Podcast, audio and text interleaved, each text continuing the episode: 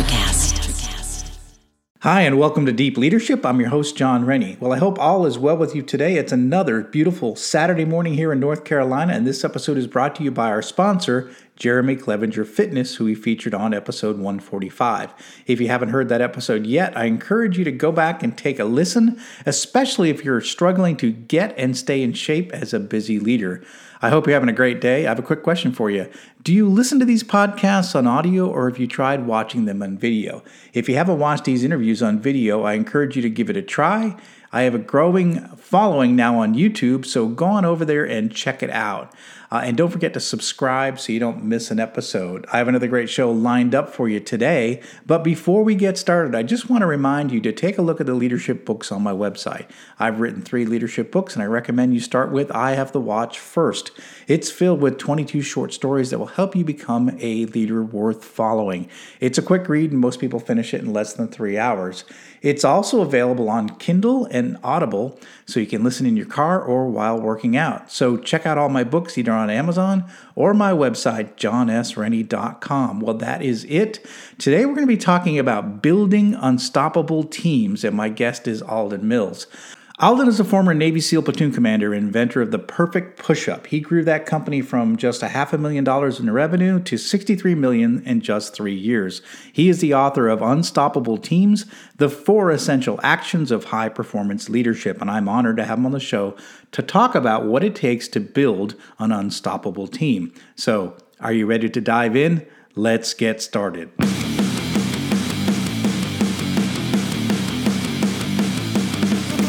Welcome to Deep Leadership. Leadership is a people business. That's the philosophy of your podcast host, Jon Rennie. As a former Cold War submarine officer who spent 20 plus years leading businesses in corporate America before starting his own manufacturing business, he knows that leadership matters. Leadership matters. Are you ready for some real world actionable advice from John as well as his expert guests? I'm ready. I'm ready. I'm ready. The show starts right now. Welcome to the Deep Leadership Podcast. Today I'm joined by Alden Mills. Alden is a best-selling author and keynote speaker. He is a former Navy SEAL platoon commander, Division 1 athlete, and co-founder and CEO of Perfect Fitness. He is the author of Unstoppable Teams: The Four Essential Actions of High Performance Leadership. I am excited to have him on the show to learn how to create unstoppable teams. So Alden, welcome to the show. Jon, it's great to be here, and I love what you're doing with Deep Leadership. Well, thanks. It's an honor to have you on the show. I, am I'm, uh, I'm excited to hear your story, to learn from you. Uh, you know your your journey as a, a, Navy SEAL, an entrepreneur, and now in the speaking world and writing world. So I'm excited to hear your journey and and really share what you've learned over that journey with our listeners. So start us off. Um, tell us a little bit about about your background. As I understand it, you overcame childhood asthma to become a nationally ranked rower and eventually a Navy SEAL. What drove you throughout your youth? And then why did you want to become a Navy SEAL in the first place? Well, I'll tell you uh, that I'll answer the first question, the, the last question first here. Becoming a Navy SEAL, that was a natural extension of the sport I was doing. The bigger question is like okay what drove me? Like how how did i you know an asthmatic kid and oh you want more details? I was terrible at ball sports. I mean I, here's a kid who scored against his own team on basketball lacrosse soccer and hockey. And and oh by the way i found out i was asthmatic and also born with smaller than average size lungs and I found that all out in one fateful day when I was 12, going to the big city of Worcester, Massachusetts, with my mom, who grew up in a small town in central Mass. And, you know, the doctor was very, very kind of nonchalant. He's like, here's his problem. He's asthmatic and he's got smaller than average sized lungs. He needs to learn the game of chess and lead a less active lifestyle. Right. Wow. And I, I, I remember going, "Oh my god, how am I going to learn the game of chess? I suck at checkers. Like this isn't going to work." And my mom was the one talking about deep leadership that really kind of gave me, she gave me my first leadership experience. And that was hey, we'll go get you the medicine, but no one defines what you can or can't do but you. Mm. You get to decide. It's up to you. It's your choice. So what are you going to do? Do you want to learn chess or do you want to go try a sport? And of course, I didn't get it that day or I didn't get that much, but the consistency of so what if you scored on your own team in basketball? Go try another sport. Mm. Go try another sport. And those attempts got me to try out rowing and rowing, you know, eight oars in a boat, sitting on your butt, going backwards for a long period of time. That was transformative. And that helped me go to the Naval Academy. And while at the Naval Academy, I knew I had to serve afterwards. And I was like, well, where's a place that is most similar to the sport of rowing? And I found SEAL Team. Hmm. So the real initial snowball event was mom. Hmm. Interesting. So you're faced with, and again, we're going to talk about this throughout the show. You're faced with an obstacle at a young age and what you're you're saying is it didn't it didn't stop you from pursuing whatever you're interested in doing yeah um, you know you you make it sound and and I and I mean this in the positive light like oh you, you had this you had this obstacle and I actually I I'm on the speaking circuit and I talk to lots of audiences about, yeah, we all have this obstacle. You may not have smaller lungs or asthma, but maybe you have nearsightedness. Maybe it's a physical ailment. Maybe it's a mental ailment. Maybe it's a attention ailment. Maybe it's a I can't do it ailment, right? We all have these obstacles. And, you know, I mom's opinion was like, hey, it's either going to be an obstacle or an opportunity. How are you going to deal with it? Mm. Well, it hmm. turns out for a large majority of asthmatics, and I don't mean this for everybody, but you can, with intense physical exercise and training, you can really put that in check. Mm. And if you really look at ways to look at the gift of how to overcome that obstacle, that can really propel you forward. Mm. And so I encourage people, like we're always running into obstacles. Uh, yeah, I'll give you a very recent obstacle. I had heart failure two months ago. Mm, I'm wow. training for. Uh, I'm on the seven summit kick, and I was going to train to ski to the South Pole, and I collapsed. Turns out I had an inflamed heart. Um, not an obstacle I was expecting. Mm. And you know, is it going to stop you, or is it like, oh, okay, well, we can slow down for a little while, take some meds, figure out what it is, and then figure out new ways to take control? We are going to run into those obstacles throughout the rest of our lives. The question will be is it an obstacle or is it an opportunity? Mm. Yeah, I like that what you what you said there. And how did um how that mindset and, and what you went through to get into the academy and then get into the SEAL teams, what in, in your experiences when you were in the SEAL teams, how did those experiences help you in the in in your next endeavor, which is ends up being an entrepreneur and leading a leading a uh, a startup company. Um, what are some what are some things you learned throughout your time in the military and even in the academy that you, you that that helped you for the rest of you, the things that you did in your life? Let's start with the academy. The academy was the best of times and the worst of times. yes. Charles Dickens story, right? And let me explain to you why it was the worst of times for me. It was the worst of times for me because that was the first time in my life I failed a class. Mm. And then I failed another one. Mm. And then I got a D in performance and I got a I got failing grades and uh, room inspections, and I, I, failed almost everything I could fail there at one shape. And I wasn't used to failing. And all of a sudden, I had come from being, eh, I'd say, a medium sized fish, but in a small pond. And I'm in the pond where there are much bigger fish than me at the Naval Academy. And they were way better at things that I thought, well, I, I could be good at all this stuff. And it turns out I wasn't. And it took me a little while to really come to grips with the fact that, hey, it's okay You're not going to be great at a bunch of things, but know what you're good at and learn to surround yourself with people who are good at the things you're not good at, which means learn how to build relationships with all kinds of different people. And that was one of the great things of the Naval Academy. It is a great cross section of America, right? It's all 50 states and provinces, uh, regions around the world that are associated with the United States allowed to come to the Naval Academy. All socioeconomic backgrounds were there. And I really got to learn what I was good at and a whole bunch of stuff that I wasn't great at. And I learned how to build the first real teams at the Naval Academy. So that that's part one. And then when you go to SEAL team, man, does SEAL team teach you a lot about yourself just in training. And one of the great things it teaches me, and they and I talk about it uh, in my second book, is we all have this conversation, a conversation that's going on in here, a conversation that I'll call between the whiner and the whisperer.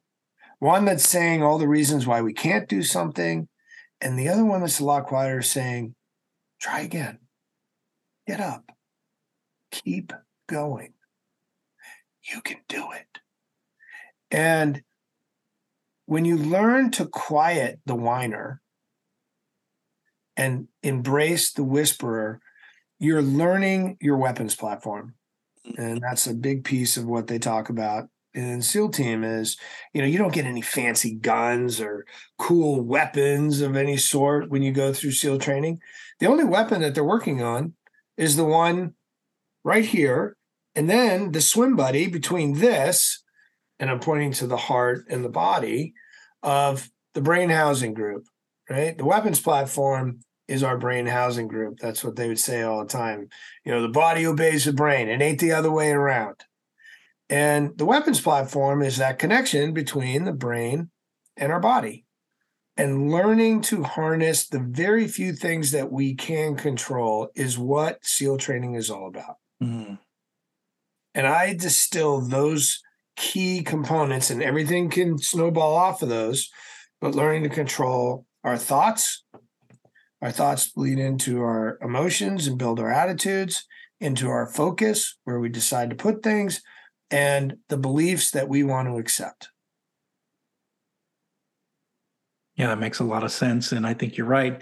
And um, you know, you see a lot of people derailed because of because of their mind, right? They they they convince themselves they can't move forward, right? They listen to the uh the whiner, not the whisperer sometimes, and then they derail themselves. And if you just take that one more step, you know, and just keep going, uh, that's that's what you need to do to overcome you know even the toughest obstacles I, that's what i wanted to transition to you know you're you were this amazing entrepreneur you you had this amazing entrepreneurial journey uh, you developed the the perfect uh, fitness line of exercise products, right? I remember the perfect push up uh, being, you know, ads on TV. So you're that guy that designed that thing, or you know, and you brought this company, Perfect Fitness, into the world, and in three years, you went from sales of a half a million dollars to 63 million in three years.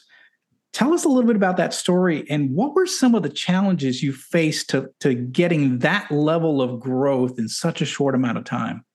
Oh, we didn't have any challenges. It was perfect. It was super okay. easy, no problems whatsoever. oh, I was born to be an entrepreneur. You know, overnight success that took 10 years. right? I, right. I want really clear with everybody in the audience. People be like, "Oh my god, I can't believe you! You're the overnight success," and then I'm like, "Yeah, but it took ten years to get there." Absolutely. Here, yeah.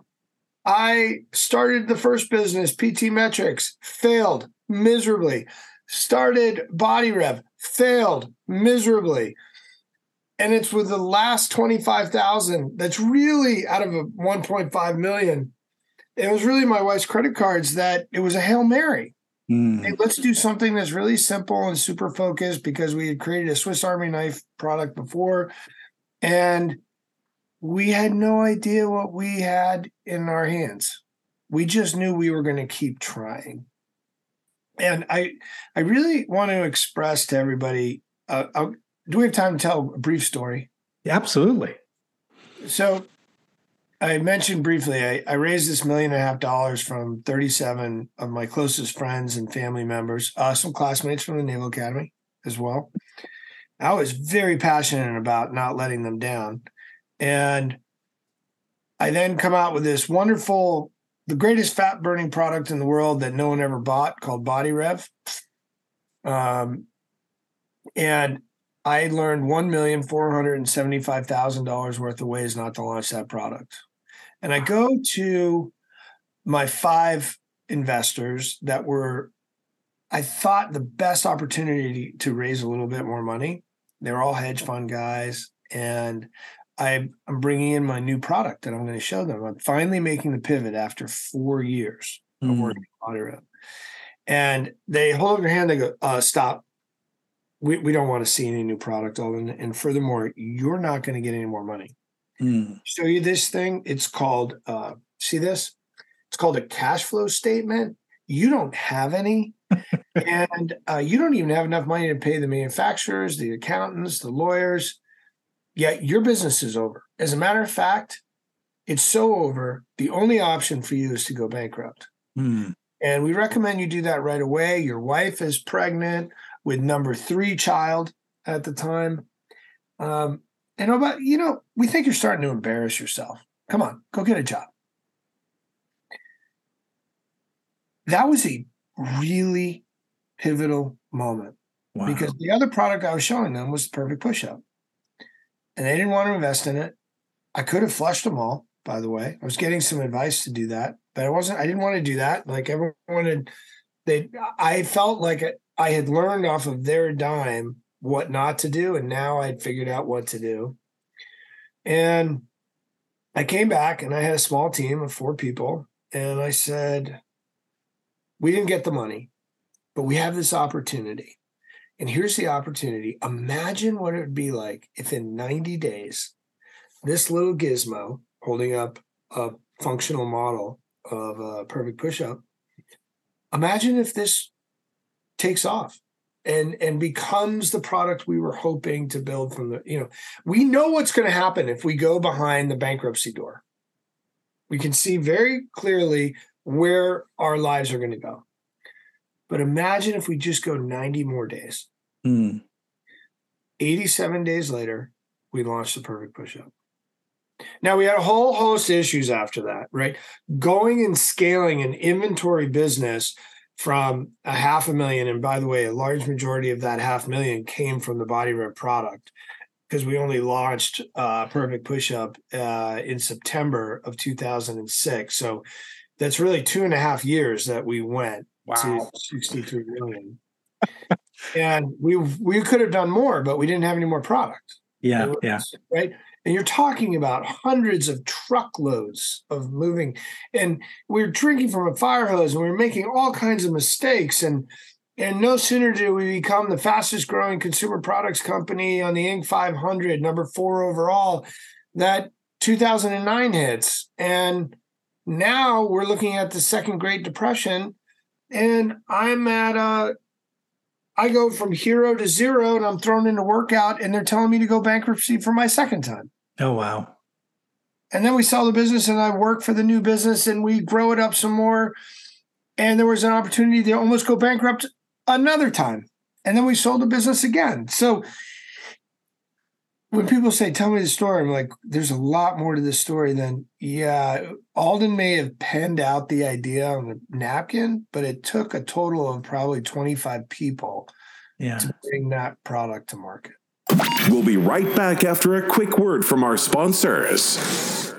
Leadership skills are like any other skills. You need to practice them to get better at them. Best-selling leadership author Jon S. Rennie knows this. That's why he's written a new book called You Have the Watch. It's a guided journal for leaders designed to take you through an entire year of leadership training. By the end of the year, you will master 50 of the most important leadership skills. If you want to have a greater impact on the results and people in your organization, go to youhavethewatch.com and pick up your copy today.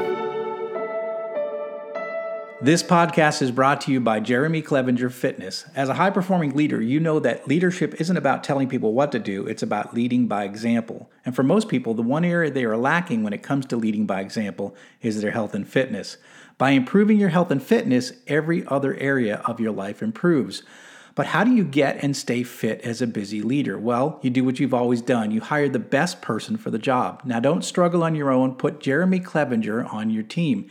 Jeremy will work with you to help take your physique, mindset, nutritional habits, and more to the next level with his step by step, all inclusive coaching program.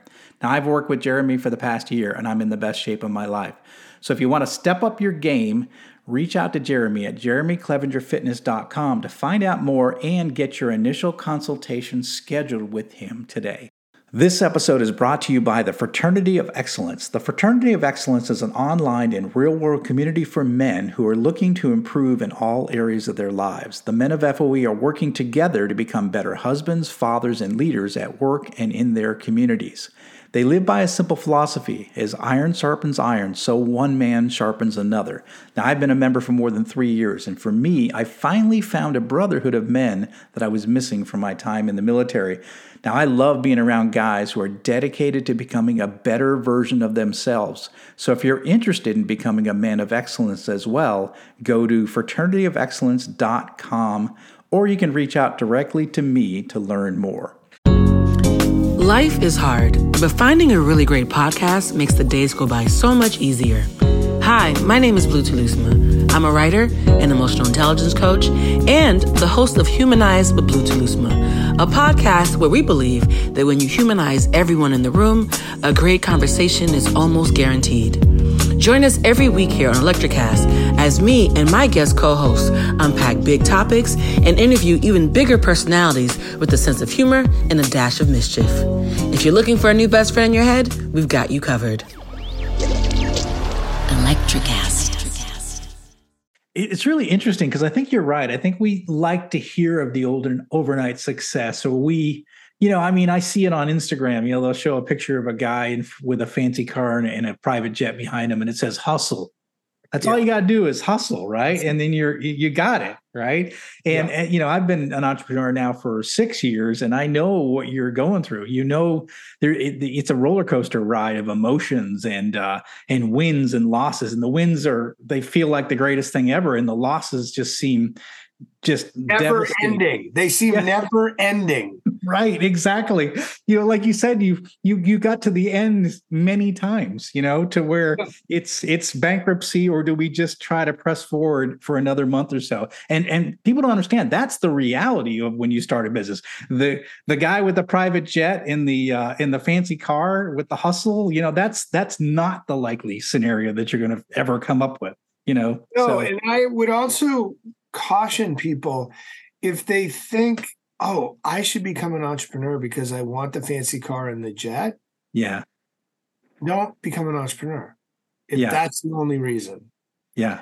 Because I'll tell you, that goes out the window really quickly when you start facing some real friction, some real financial hardships. Yeah. So yeah, so so let's uh, switch to to your books. I want to talk about just your first book real quick. Mm-hmm. Uh, it's called Be Unstoppable, and as I understand it, you wrote that to teach your sons these lessons. So you have four sons, is that right? And uh, yeah. and you did that to as a way to teach them lessons of like self belief. Uh, you know this this idea of an unstoppable dream realization, team building, and and continuous improvement uh, was was part of that. So uh, tell us about that first book. What what were you trying to do with that first book? In 2002, one of my good friends and close teammates was the first Navy SEAL to die in Afghanistan. Mm-hmm. And that was Neil Roberts. And when you go do a deployment, they ask you to write a just in case letter. And a just in case letter is if you come back on your shield they have something more than a flag to give to your next of kin. I wrote three of them. I had three different platoons, and it, each time that my next of kin was my mom, my dad, and my brother. Right, I wasn't married and I didn't have children. Neil had to write a just in case letter to an 18 month old boy. Mm. Wow. And at the time, Jennifer was pregnant to what would be our first son. And I really wondered what Neil had written. I'd never written a letter like that. So uh, I spent time on airplanes writing a letter to my unborn son as a just in case letter. And then I kind of put it away. I didn't pay attention to it until she was pregnant with number two. First one was Henry, and then Charlie came along. I wrote him a letter. And then I did it again for John, number three. And then by the time I got to William, I was like, you know, I'm going to try and codify this and make it more interesting than do this, don't do that kind of letters. They weren't that great. And I went on a journey to write a book that was my just in case letter to my four boys. Mm-hmm. That's really all it was. I was going to self publish it. Uh, and I really kind of thought of like, well, what do I want this to be about? And what I really wanted it to be about, which is the title of the book, is I want them to be unstoppable at going after their dreams. And how do you teach that? And the way I decided to teach it in the book was to create a parable that was based on a fictitious seaside town called Up to You, where everybody's born and they receive a boat when they're born, and it's their boat for the rest of their life. And they can modify it and change it, and they can even learn how to go outside the harbor and go across the ocean, across the horizon. And they learn the master and commander's code. And that code, I make an acronym out of called You Persist, which is what I want you to do, is to keep persisting. And uh, I ended up getting it published, and then it started getting translated into multiple languages. And that is what originally put me on the speaking circuit. Oh, that's great it's such a great important message. In fact it's it's it's you know when i'm looking to hire people i'm always looking for a story of perseverance. Tell me you know when i'm interviewing people tell me something you've overcome in your life. I want to see if especially as, as an entrepreneur and you you know and you have a small team you have to have a group of people that are unstoppable that uh, if they come up against an obstacle that they're they're trying to figure out a way how to go around it over it through it under it they're they're not going to be stopped dead in their tracks and that that has always been the most important characteristic as I look for uh, employees. And that's I tend to hire a lot of uh, former military guys and gals for that very reason, is because Absolutely. they typically have been through some stuff and they've overcome it. Yes. Yeah. I I think that's the single most important trait there is.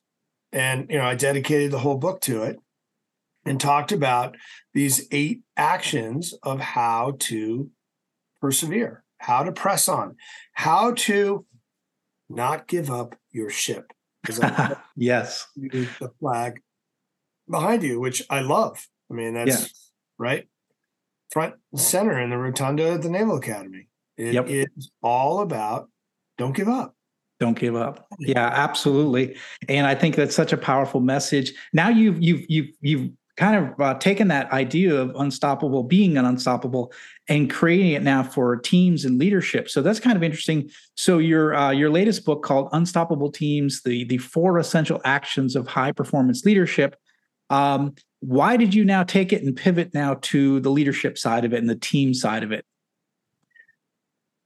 That book took five years to write. First book took 10 years to write. And as i was out on the speaking circuit you know, it was interesting. People at first were like, wow, we don't really need to hear about persistence. We really need to hear about leadership.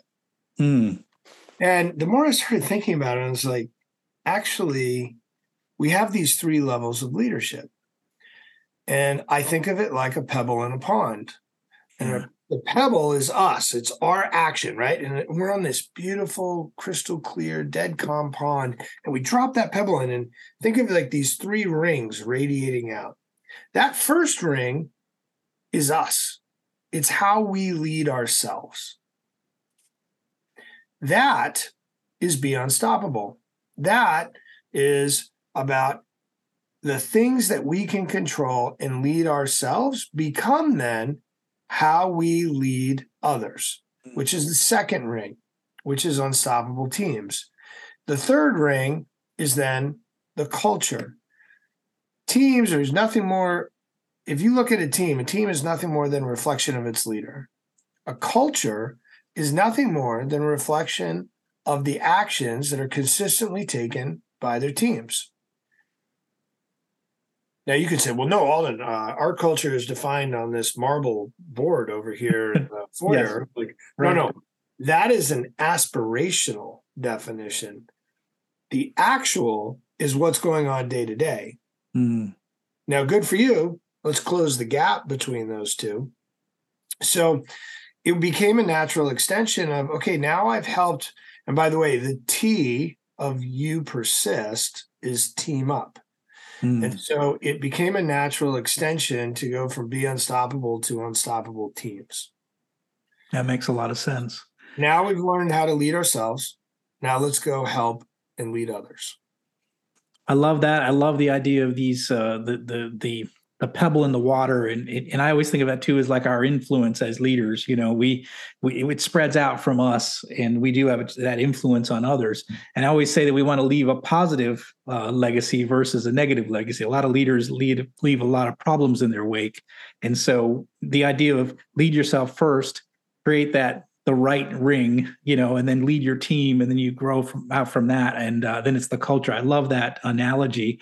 One of the things you say, and this is interesting, is that um, you say that uh, in order to be um, a great team, or let's say the, the more you care for your teammates, the more uh, they will dare for the team. Why? Why? This is interesting because we don't think about caring that much. We don't talk about caring that much.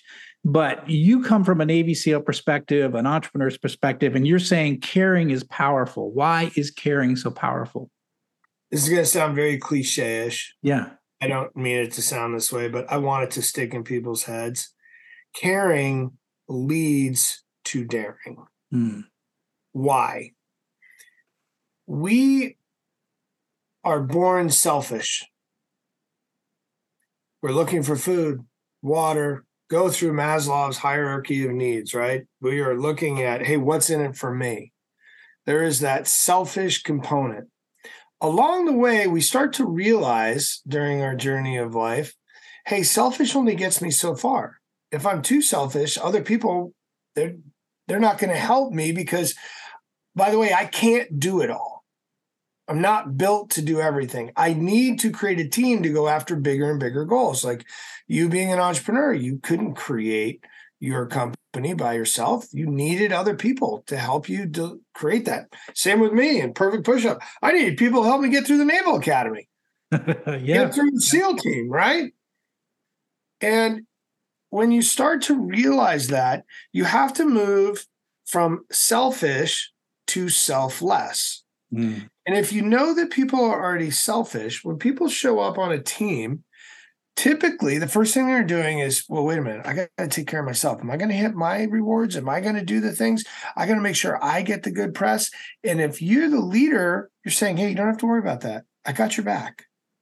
And then now they're not focused behind their backs. They're not looking in the rearview mirror. They're like, no, Alden or John or Sally or Annie, they have proven they've got my back. I don't have to worry about mm. those selfish needs. I get to think about the selfless needs of the team. And now they're not looking in the rearview mirror, they're looking forward. And if they know, think of it like climbing and you're all roped in, and maybe John or Sally is on the lead now, and they're like, ooh, this is a big precipice that I've got to jump across. But you know what? If I don't make it, I'm still attached to the team and they got my back. Mm. I'm going to be okay. And that propels people to do something they wouldn't typically do by themselves because they know they're supported by a bunch of other selfless teammates that are propelling them forward. And that's how we do more than we originally thought was possible but it starts with the element of caring for each other. It's really interesting. It's it's it's very similar. I tell very similar things in my in in my books uh, about this idea of of of caring and trust. And if you feel like your leader has your back, your teammates have your back, you're willing to stretch. You're willing to push yourself. You're willing to take risks. Absolutely. Right? Yes. It, you see you see in the company where when everyone's afraid of making a decision because they're going to get fired or written up, everyone keeps their mouth shut and nobody takes risks, nobody takes chances, right? So you get a stagnant organization. It dies right there when you have a boss or, an, or a culture where uh, failure is, um, you know, it's it's a, it's a death blow, right? So everyone just you know does their job keeps their mouth shut and they go home and and you, and and that's when innovation dies that's when daring dies that's when uh, you're you're not able to take your business to the next level because everyone's just you know keeping their mouth shut and, and just doing their job and going home. And that's that's that's it's really the death of a company when that happens. So the idea of caring and people don't you know people think it's a it's a soft term. And uh, it's like it's it's a soft leadership skill but it's really what's going to get you the hard results at the end of the day eh, by having these things like caring loving respect you know these things are actually going to give you you know revenue orders ebitda you know those things are are are, are you know question. Yeah, yep. I couldn't agree anymore and you know people will hear like well what does care lead to? And i'm like oh squared care squared which is where you want to get to is love.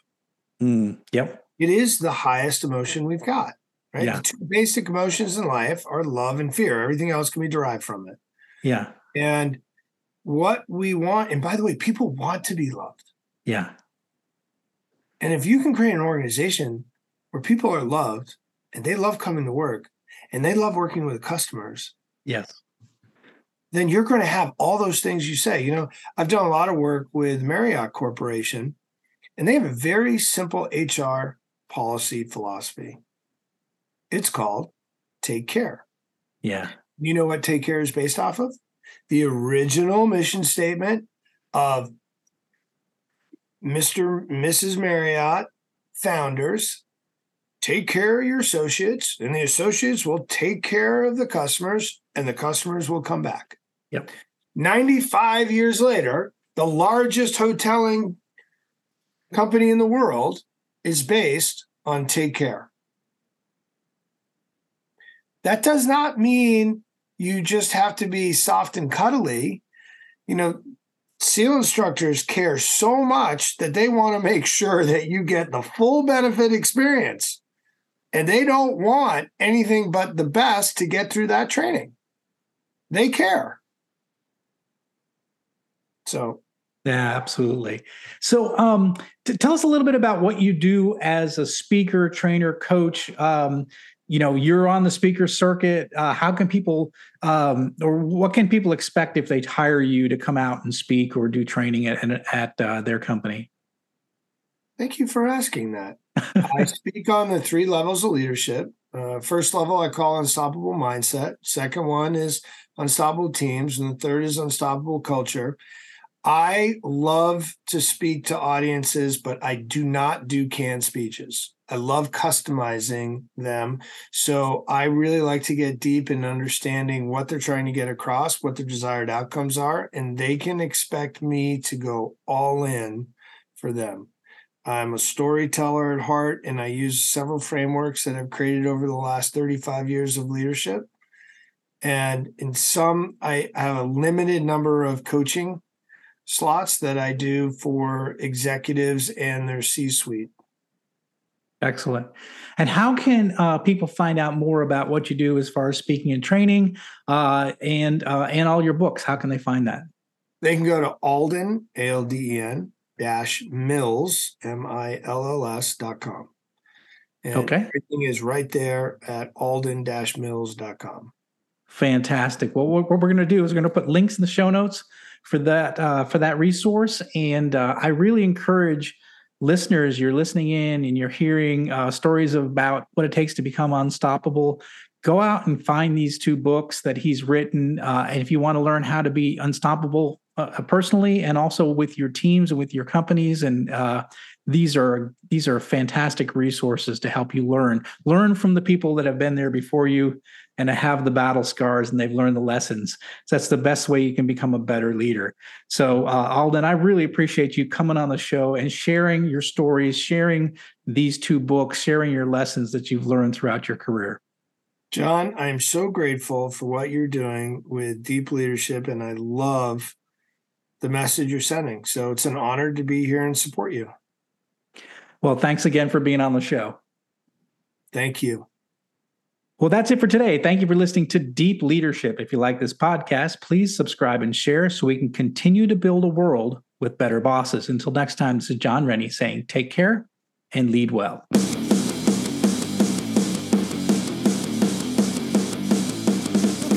Thank you for listening to Deep Leadership. Thank you. Thank you. Thank you. Thank you. Thank you for all you do. We hope you enjoyed today's episode.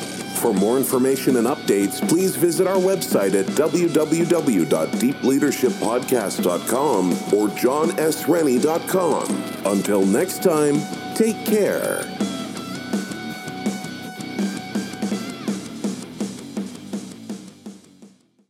Today is working for me. Do you believe that for yourself? Hey, I'm Pastor Julie, and I want to empower you through encouragement. Inviting you to my podcast, Big Truth Encouragement, where I unpack living a faith filled life. I created my podcast for the ladies, but gentlemen, you'll gain something too. So I invite you to listen to Big Truth Encouragement on Electricast and any platform where you listen to your podcast. Electricast. Are you a fan of classic cinema or a young person who wants to discover the best films of all time? Do these legendary movies still hold up? On the Generation Film podcast, two guys who grew up when movies dominated the culture share a great film with a panel of young movie lovers and see how it plays for today's generation. We discuss changes in storytelling styles, representation, The making of each film, its initial reception, and how its meaning has changed over the years. Join us as we explore cinema classics across generations on Generation Film. Electricast.